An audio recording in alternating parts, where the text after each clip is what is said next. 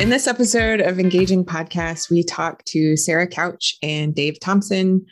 Um, they are going to tell us about their faculty learning community a little bit. The first question we ask everyone is What is active learning to you? So let's start with Sarah. So, active learning for me is making sure that my students have an experience. So, whether that experience is performing an activity, a discussion, or composing, um, you know, a one minute essay, that they are doing something. So, it's not just about me, but it's about my students. Dave, what's your take on active learning? So, my take on active learning is that it is any activity that gets neurons moving in my students' brains. So, if they are thinking and focused on what we're doing, then for me that's active learning. It's about, to me it's a definition about activity in the brain and that is different than a lot of the community but uh, would would define it. So i think that's kind of a unique but that's how i see it. If i can get them their brains engaged with the material they're trying to learn then i've got activity. It occurs to me just now that we never talked about what flc means or what the point of a faculty learning is community is. So let's talk about that a little bit. Well, like there's different aspects of a faculty learning community. Part of it is just finding other people who might be going through the same struggles and sort of being that support system for each other where we can either share our struggles or we we can um, hopefully you know spark some ideas through conversation of how to deal with a particular uh, difficulty uh, or struggle in teaching um, but you know it's a group of us where we can support each other to continue with what Sarah was saying, uh, for me, there's a certain joy in just building friendships and um, community with people that are around campus. And there's also a certain fun part of meeting new people who have a shared goal. In the same sense that we're all trying to help these our students um, obtain training that enables them to succeed in the future we have a common purpose and it's just fun to meet companions on that journey. Yeah i think also um, i mean to add to that community can be difficult because we're all so busy, right? We sort of go to our office and sit in front of our computer and then go teach our class and come back to sit in front of the computer. And so the the idea of taking time away from just staring at your computer screen or staring at your students to stare at other faculty members who might who have that that sounds nice right well, and part of it, what's nice is that we're all from slightly different disciplines. Um, so we're kind of bringing different ideas and different perspectives and backgrounds in teaching um, to help each other. And just hearing what people are teaching is interesting and can be integrated into other courses or like oh hey yeah i talk about this aspect in this class and what do you talk about? And try finding those connections between the courses. So i think that's fun. Yeah that's really neat that you're kind of finding you know like that person teaches i don't know british literature but but still you can use something in biology. yeah. That's really a cool thing so the two of you have been a part of a group that for the last two years, I think, um, have been launching faculty learning communities on our campus. And your faculty learning community began you know with members in spring of 2021 so tell our listeners what is the focus of your flc so i think dave you take this one Oh, okay. so um, thank you, Sarah. Uh, so the focus of our FLC is um, gateway classes and specifically helping students find success in gateway classes and using active learning methods to do that. And Sarah may want to build on that, but that I think that's how I see it. Yeah, no, that's exactly what it is. Okay, so um, can you tell us what you mean by a gateway class? Sarah, go ahead. so, um, a gateway class is one of these uh, required courses that students must go through in order to get to the more advanced levels in their degree plan. Um, so it's uh, for me, it's teaching foundations of science is just kind of one of those have to get through courses that students need for just for graduation. Um, for some of our other members in our FLC, they are teaching these um, introductory foundational courses in order for students to move up within the program. And so that's what a gateway program or a gateway class is. And we have some uh, professors too who are teaching some upper level classes that, that might also be categorized gateway classes for the major at least not they're not introductory gateway classes but they're required along the pathway. So we've stretched it a little bit the definition a little bit because of some uh, of just the changing teaching assignments of some of the members of our of our uh, faculty learning community. But but nor, but the original focus and the primary focus is on the the early classes where people come into a program and they're required they're often large, well, not always, but they're often large classes. So I know you two where you got to choose the members of your FLC. There's an application process. Um, what what did you look for in members for your FLC? I think we looked for people who, um, who were um, teaching gateway classes at least some of their assignment teaching assignment was gateway classes and who had expressed an interest in the FLC that we were putting together. So um, people ranked their interest in, in in terms of number one, number two, number three as they were choosing FLCs, and so we tried um, first to to get the group that was most interested. And then, secondly, when we were looking across all the FLCs, we also looked for balance. Like, were we putting a whole bunch of people from one department in one um, FLC or not? So there was some attempt to ensure that the the FLCs were diverse. And and I, as Sarah was saying, that's been a real um, benefit and and and uh, to our FLC is that diversity that people are from different parts of campus maybe the weightiest question that I that I wanted to it's not a question, it's a command, I guess. Um, but I don't mean it like a command. A weighty a weighty command. a weighty command. My gosh.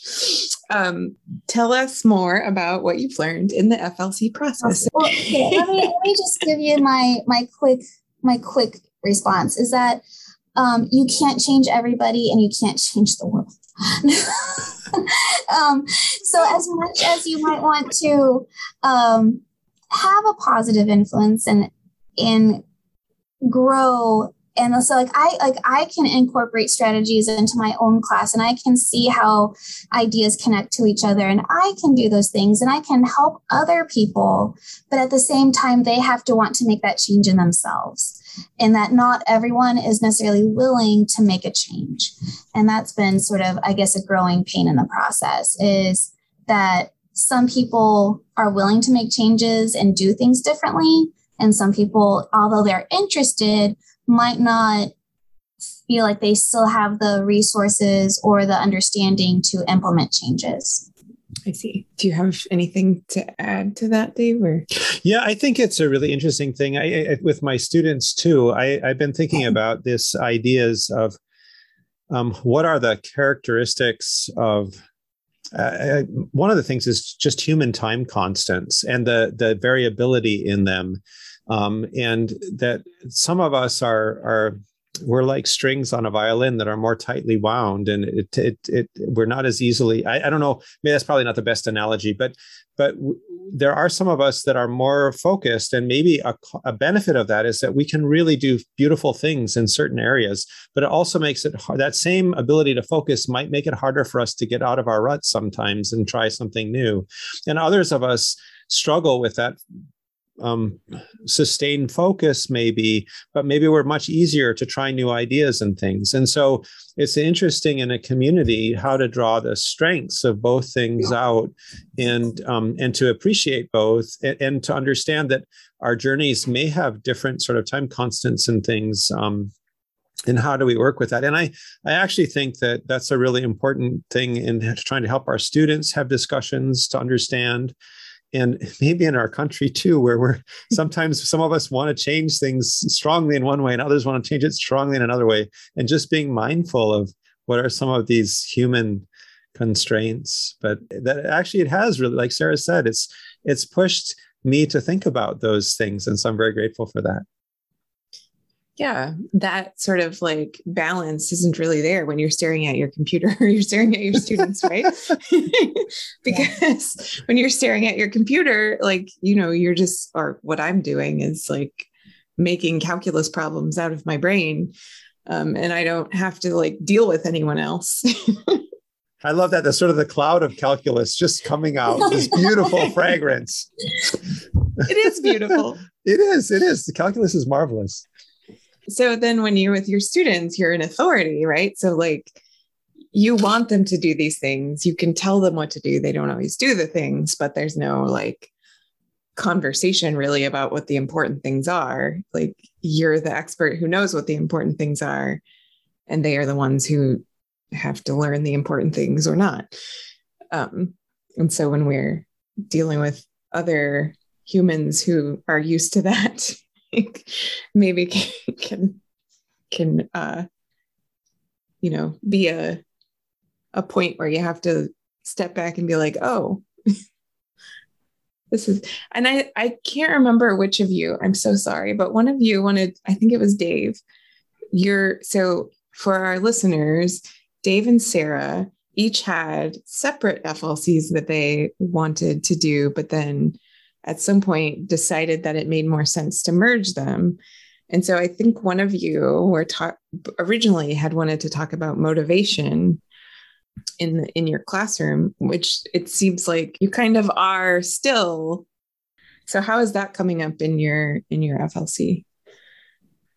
Well, I think um, we've had pretty good contributions, like from people coming for the most part um, pretty faithfully and pretty regularly.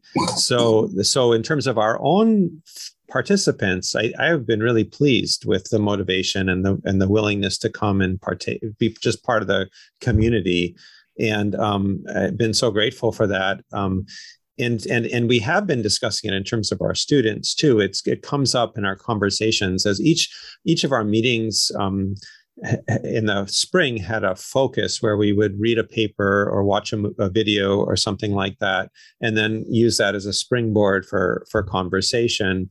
Um, uh, or one member would pre- pre- give us a presentation to think about uh, something.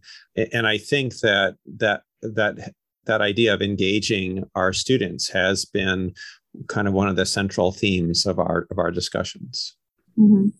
One of the topics that a lot of our participants have focused on is student choice. So, one of our instructors has a very uh, a different plan. So, basically, if you want to choose your grade to be out of this many points, you choose plan A. But if you want, and so that's like just taking the tests. Or if you want to do quizzes and tests, then you choose plan B. If you want to do homework, quizzes, and tests, then you choose plan C. And so that choice in what the students want to do, um, how they've seen that help student motivation like okay this is the plan i wanted so i better stick to it. Um, and so that was one uh, presentation that was made about how student choice can be a motivation. So whether it's in a grading system or a project so we do have some of our participants who are making portfolio projects. So the students get to choose um, this, this is in the math uh, group like they're choosing different proofs or um, something. And so it leads up to a, a portfolio project at the end where they di- uh, show these different um, competencies that they've learned um, through the proof project that they present. So there, there's a, a, bunch of different places where it has come in. Um, so another place that we've talked about it is uh, we had a discussion just kind of about flow of matching the level of our work to a place where it has the right level of challenge because the, the, the psychology studies say that if you make things too difficult people just give up and if you make them too easy they get bored. So there's this art of finding the right level of difficulty of problems that it, it, that create sustained engagement. And um, and and so um, that's another place where it came up. And uh, uh um, probably came up in all of our discussions. One where mm-hmm. that was kind of interesting was we had a discussion on bridges so to um, from our topic to the way it connects to the larger world and um, and there it was there were some really interesting disciplinary differences because um, um, uh, many of us have those links as part of our teaching. But in again going back to the difference between math and some parts of math and um, the other things in some parts of math there the beauty is the abstraction. And you deliberately don't want to muddy that with the messiness of um, real sort of applications. You want to really focus. And that was a really interesting thing for me. I'd, I'd recently watched a movie called Cezanne et moi.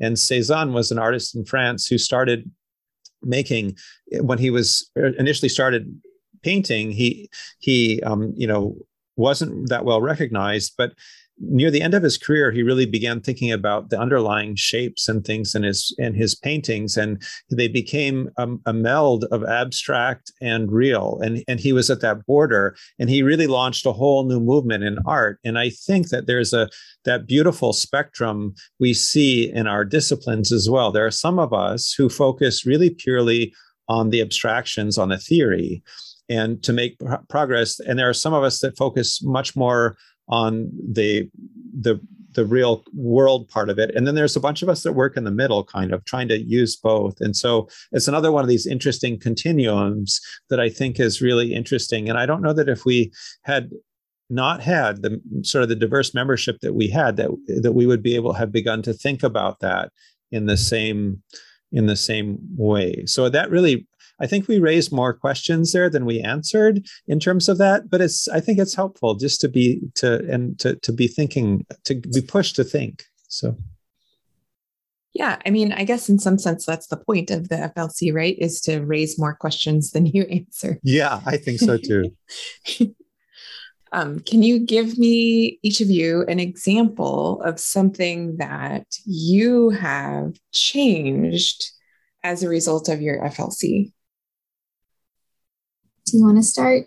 I'll sure. I'll start. Um, so I, I, I pro- probably a number of things, but one of the things recently, this is uh, we've been as a part of a separate process. We've been asked to look carefully at the group of students in our chemistry courses who are getting D, Fs, and Ws uh, right now. Grades. They're essentially grades that prevent them from continuing on to the next course. Um, and that, that's separate from the FLC. But I have been wondering about what I can do to um, to just be more mindful of helping those students. And so at our last FLC meeting, I threw the question out. Um, Naomi and Sarah were were there at the end, and they actually had a lot of insights that were really helpful to me about you know sending out an email after the first exam to those students and not calling them into my office telling them they needed help but just being actually kind and saying that you know but expressing hope and to those students and saying that um, that I'm available and I, I, believe in you. I know this exam maybe didn't go as probably didn't go as you wanted, but let's and those are little things that I think probably can have a huge impact for some students that um, that I so appreciated having um, being able to just discuss it with them and getting uh, some creative ideas. That's just one. They had a couple of ideas, but some creative ideas back that would help me um, to to help those students and be more mindful of how can I, in simple ways, um, reach out to these students. And we we it bridges on another topic that we had talked about, which is kindness. And uh, one of our things was we read a paper on how kindness is important for students and um, and whenever I do experiments where I try to be a little bit tougher to help them, I often find, oh, that didn't work. I need, especially with introductory students, it really helps. And the ones that aren't doing so well, I think kindness. Uh, so that's another thing that I, have been really working on, trying to to. So two things.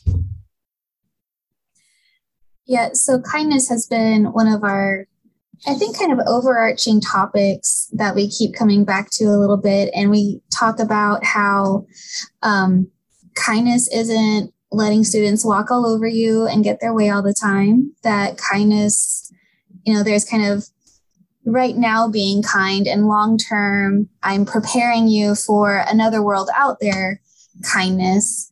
Um, and I think that's just been one of our big topics. And so I think I've been, and I, I I'm kind of like I guess the nice person on like anyway. Um, Can but, confirm. so like for me the kindness again is um like one of those things especially with this semester because my class does have an attendance policy um and we do require documentation of absences. If you have excessive absences, then we need to know like doctor's appointments and things like that. Are they excusable absences or are they not? Kind of knowing that even though we do have a student health center that not everybody can get an appointment and not everybody can go see a doctor not everybody has those finances.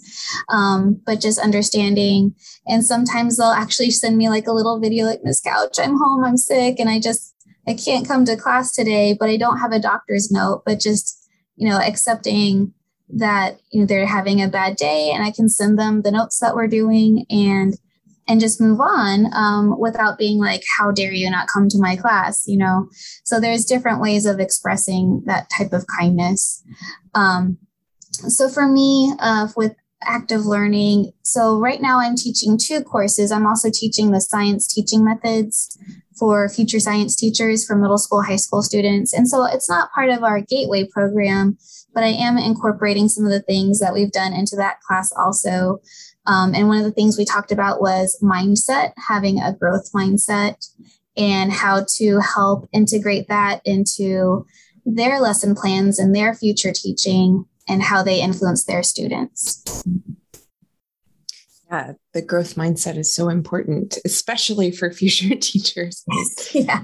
Um, I, um, one of my, I, I had a friend in grad school who, whenever I said anything disparaging about myself, she would say, "Don't talk about my friend that way." And so I don't, I don't know if I've told you guys, guys this, you two, cute. No. I don't know if I want to say, but anyway. So when my students are like, I'm bad at algebra or something, then I say, don't talk about my student that way. That's great. I love that. That's wonderful. Also, one of my favorite things, unrelated to my own students, is just walking around campus and seeing like a student in the hallway and saying, I believe in you if they're not wearing headphones, because then it gets awkward if they, but if, but like, you know, you're doing great or I believe in you to just some like random strange student. It always makes them smile. So try that on yeah. the subject of kindness. it's really so I wouldn't ever have expected kindness to be the thing that came out of of your FLC not because you both aren't wonderful people. That's definitely true. And, and kindness is definitely a thing that I would attribute to both of you. But um, just I guess because you know academia, we all got here by sort of this um, really rough approach. Working the grind, yeah, yeah. yeah, just making it. Yeah, no one, no one was nice to us. That's and we got here anyway. So um, it's really fun for me to hear that you know this. I think this it was one of, of our first papers that we read. I think Dave had found it. Yeah, I think it was it was the it, it was one of the first papers that we read. Yeah. Oh, I forgot about it. Sorry. oh no! So that we read with our no, no, no, with oh, our with FLC. Your, yeah, yeah, yeah. It, it, wasn't. Okay. It yeah. wasn't. It wasn't. So it it. uh But it was it, a nice way to open up our FLC and to have that idea of kindness, um, because it's not only how we interact with students, but also how we interact with others and like of our own, like within our faculty and, and how that can influence both motivation of our FLC members, but also of our students. So. It sounds like a great norm setting activity. It was good. Well, and the interesting thing too is in science too, and I think we tend to um, have very frank conversations that we can be very comfortable with. But I, I think that's people who have not done uh, been in an academic community. I don't think it's just science, but I think in academic communities that work well, there can be sort of very frank, challenging discussions. But a lot of the rest of the world isn't used to that type of conversation. So, mm-hmm. one of the things that I, as a scientist, have been trying to learn is that I, that I want to get my students to the point where they can have these sort of robust discussions and disagree with each other and still be friends and realize that, that that's a discussion of ideas. It's not a discussion of your worth as a person and to separate those two. And there is a, an art. We can make it we can put people down in our discussions and things too.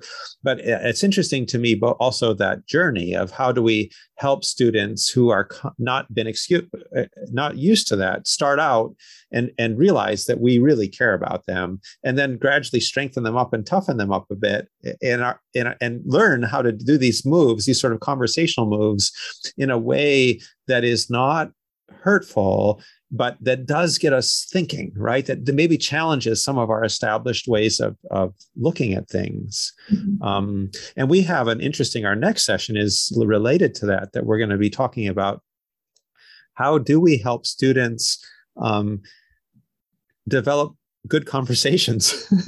and so we, I think we've all struggled sometimes with assigning group work and then it not working very well um, in class, like trying to, and then other activities do. And it's an interesting question of how do you structure, and and it probably at different levels of of like seniors and fresh seniors probably you want to do this very differently than freshmen and if they all know each other like they're part of the same major and they've been having classes together that's probably a different sort of conversation than if you have a gateway course where there's a lot of students who don't know each other at all or maybe nobody in the class. And so i'm really looking forward to this and I, and I think we all are. Everybody was thinking of examples when we when we brought this up. I think it was i, I think it was probably sarah's idea that that that we that we consider this and and so um, but really, how do we help our students to develop and get practice with conversational moves with topics that are non-threatening, so they can learn how to how to do these things? And I, I don't know. That's really interesting to me because I think the community can be motivating or demotivating. We're very sensitive as human beings to how we relate with other people. And so trying to create a virtuous cycle of community within our classrooms that really enhances the learning I th- is is I think a worthy and challenging endeavor. Mm-hmm. I'm excited to hear what you find out about that. We'd like to have you come too. You can teach us cool things like telling us what was it that I don't yeah that what you said about yeah please don't talk to my student that way. That's a good idea. Yeah. Um, I am interested maybe also in an extension of that with peer feedback because I've tried peer feedback, but what happens is that my students are too nice to each other. I mean, not, you know, too nice, but like they don't want to give each other honest feedback if something needs work. And so um, I think that would be a, maybe a, an idea for your group to ex- explore beyond just conversational things, but um, well, I think someone had mentioned in in their proof project that they have to get it edited by a peer before they submit it for grading. And so we, one of our processes that we've also talked about is um, feedback. Like like when do you grade something? So is the first submission like that's it. You only get this one chance at a grade or do they get a, a chance to revise um, and to go back and edit their work? And so i think somebody had mentioned that there's a peer edit process now that they have before you submit it for evaluation by the uh, professor. And then you get um, once the professor sees it and makes their comments on it, they get another chance. And so that's, that was another aspect of kindness where they, they still have to work for the grade, but if you did bad on this one chance, with this one shot, you're not stuck. That you have a chance to revise and resubmit. Um, but we do have limits, like they've set limits. Like it's not an endless cycle where you can submit over and over and over again, but that they have this uh, process of, of submitting for revision peer review is helps a little bit with the time i guess from the professor's point of view but uh, it's interesting how to get them to so there's some incentive there right with the professor following to to actually give them feedback that will help but whether i'd be interested to ask them sarah do you know if that had how that had worked? Did they felt did do you remember that? If they said that they done it yet. I think okay so it's a plan. plan okay. but not they haven't executed the idea yet Well, everyone who listens to this episode will have to listen to try to join your FLC so we can all figure out what happens. or send us the answer in advance if somebody's already tried it and they know I've also thought about this with the feedback I give my students because, you know, like you're just sort of like whipping through a problem at a time. And you might be writing like, you know, use the derivative test on every one of the one one of your I that one comes up a lot. So that's why. um so have you thought any about like the student's perception of your own feedback too from you know like let me maybe explain what I mean a little better. so, you know, I'm whipping through calculus exams, writing use the derivative test. And so my students get that and like they don't really know what that means. And so they don't know what it means, or it might seem harsh to them. Um, when to me, it was just like, it's almost lunchtime and I need to write the derivative test one more time. yeah Um, have you thought any about maybe softening as a as a way of getting at kindness, softening that that feedback in a way that's still useful? I mean, it's just like just some like from previous experience in like education classes. Um, I know like I for me, when I'm grading, I like to use marker because it makes me happy. And and uh, in education classes, they taught they taught us back in the day like never use red because it does come across as being very harsh and critical. Um, so for me, I use purple marker and it makes me happy. Um, and that's what I grade with. Um, and I, I might be saying the same exact thing. I, I might be making the same statement that I would in my red pen, but just seeing it in a purple marker, that it's somehow less harsh uh, to the student perception. Um, so as silly as it is, the color that you use to grade with can be uh, something that the students perceive as being harsh when it really wasn't intended that way.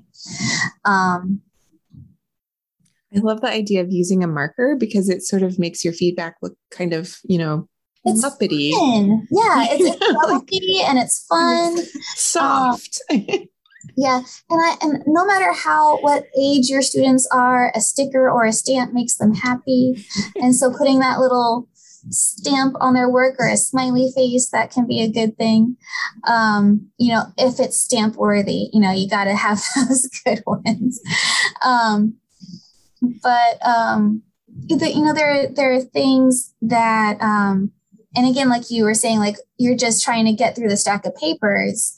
Um, but if you would were to say or rephrase it like try using this you know and just kind of as more of a friendly reminder than use this and it's just the tone that's perceived by the student is, and it was never in necessarily your intention but it's the perception and and so just how you phrase things can be interpreted um, by students in a different way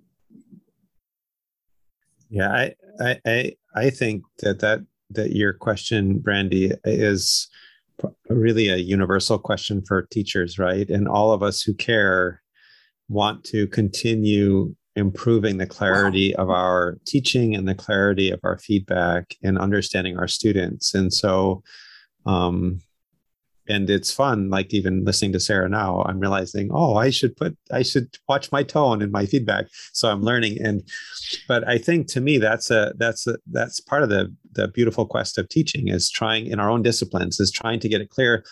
And another one of the topics that we've discussed is memory human memory and building schemas and that's something that i've been on a long-term kind of quest in my with my classes is trying to figure out what is the sort of minimal decision making tree that's needed to be able to solve this class of problems whereby it, you can logically organize things? And how do i really present that clearly to students in such a way that if I give a reminder back later to them, like that's a few words, they can click into a prior set of notes and and and go back and it, uh, if if they've done that work, which I call memory work, to of that. So there are those core concepts for the decision making trees and and things. Um, and so so I, I mean I love that question, and to me that that's just at the the the heart of teaching is finding really clear ways to communicate, right? And as well as we were talking about motivating, and but even if you got motivated students, then to really help them, you've got to be able to clearly communicate. So yeah yeah it's like a it's for me sort of a one of my you know long-term side quests is like how do i get students to look at my feedback that i that i worked on and not look at just the number at the top of the paper. And I've tried everything from like never writing a number at the top of the paper. I can't yeah. say I've tried everything. I've tried a lot of things. But um but so I, like had, really I like writing the answer like write write the grade is the very last thing on the page. Like yeah. where they well, have to like flip it over to find it or I've um, done that. But I've also not given them grades and just given them feedback and that doesn't work so I didn't like that oh what about on the, the topic the, of motivation they have a hard time like face and frowny face um i i have pa- i have occasionally done pass try again like you mm-hmm. were talking about um right that but then also at some point you can't try again anymore so it's right. um but I I I I thank you, Brandy, because I think this could be a wonderful discussion. We haven't really discussed this, I don't think, in our FLC, and I think it would be a wonderful topic. Is mm-hmm. when we get feedback when we try to get feedback to... how do we even know? Like i'm embarrassed to say that i'm not even sure. I grade the tests and i put comments on. But brandy you're ahead of me because you're actually thinking about carefully how many students are looking at that. And i'm giving it to them but i'm not keeping track of trying to actually and i think it would be helpful for me to try to think about that more carefully because it is really interesting in our balance of time as professors how much time is it worth spending on grading? Like how and of course, it seems like the more students will look at it and take advantage of that feedback, then the more worthwhile it is. Um, uh, so, but I, I don't know, Sarah, what do you think? We could we could make that a topic. I think it's a good topic. I think we got to add that in. Let me know when you're going to talk about it. I'll come like. Well, you can be our guest. You can be our guest. Yes. um, the so yeah, feedback and kindness are sort of like the theme of I mean, we all know that a motivation of our students is grades. Yeah. Yeah. but our motivation is different than grades. And so it's, I just sort of think about like balancing their motivation with my motivation. you yeah. learn differential equations this semester, not you have an A. That, that really sounds like a, a t-shirt or a cartoon waiting to happen with some sort of balance with the, the teacher on the one side and the, stu- the way the student's thinking on the other side. I don't know how you draw it, but yeah. I mean, also there's, I guess, a conversation to be had about like in your in your classes, in your gateway classes, like what are your students' motivations there? You know, what are they trying to get out of your class?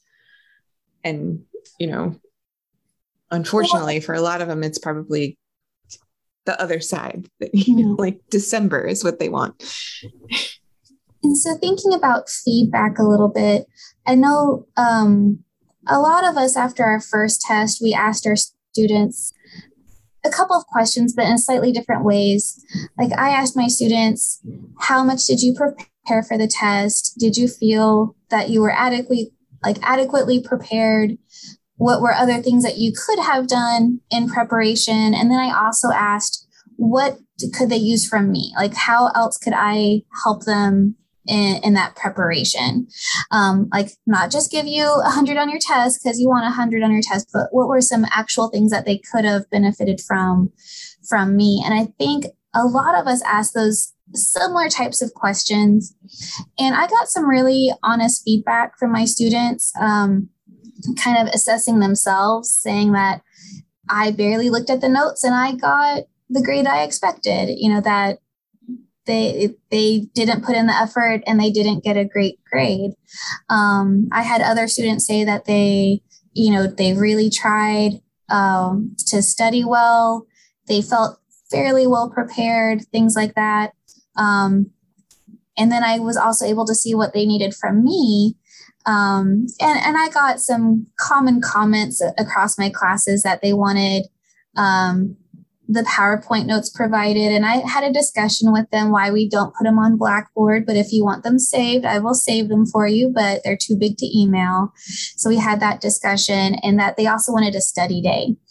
And that was something that I also said is usually in our schedule, but in that first unit, we had um, a weather shutdown day that kind of stole a day of instruction. So we lost a study day when that happened because we just had to keep working up through the test. And so I, but I reassured them that for this test, we will have a study day and, and things like that. So, um, so getting just a quick note card comment like that, and then just being able to, you know, it took three minutes of my class to talk about, but where they actually knew that I did read their comments and I, I did, um, realize where what things were that they wanted. So just acknowledging that I think was good, um, kind of important part of that communication process. But I know other other members in our FLC have done something similar where they ask students how how did they think it went for that first test. Mm-hmm. That's a great idea.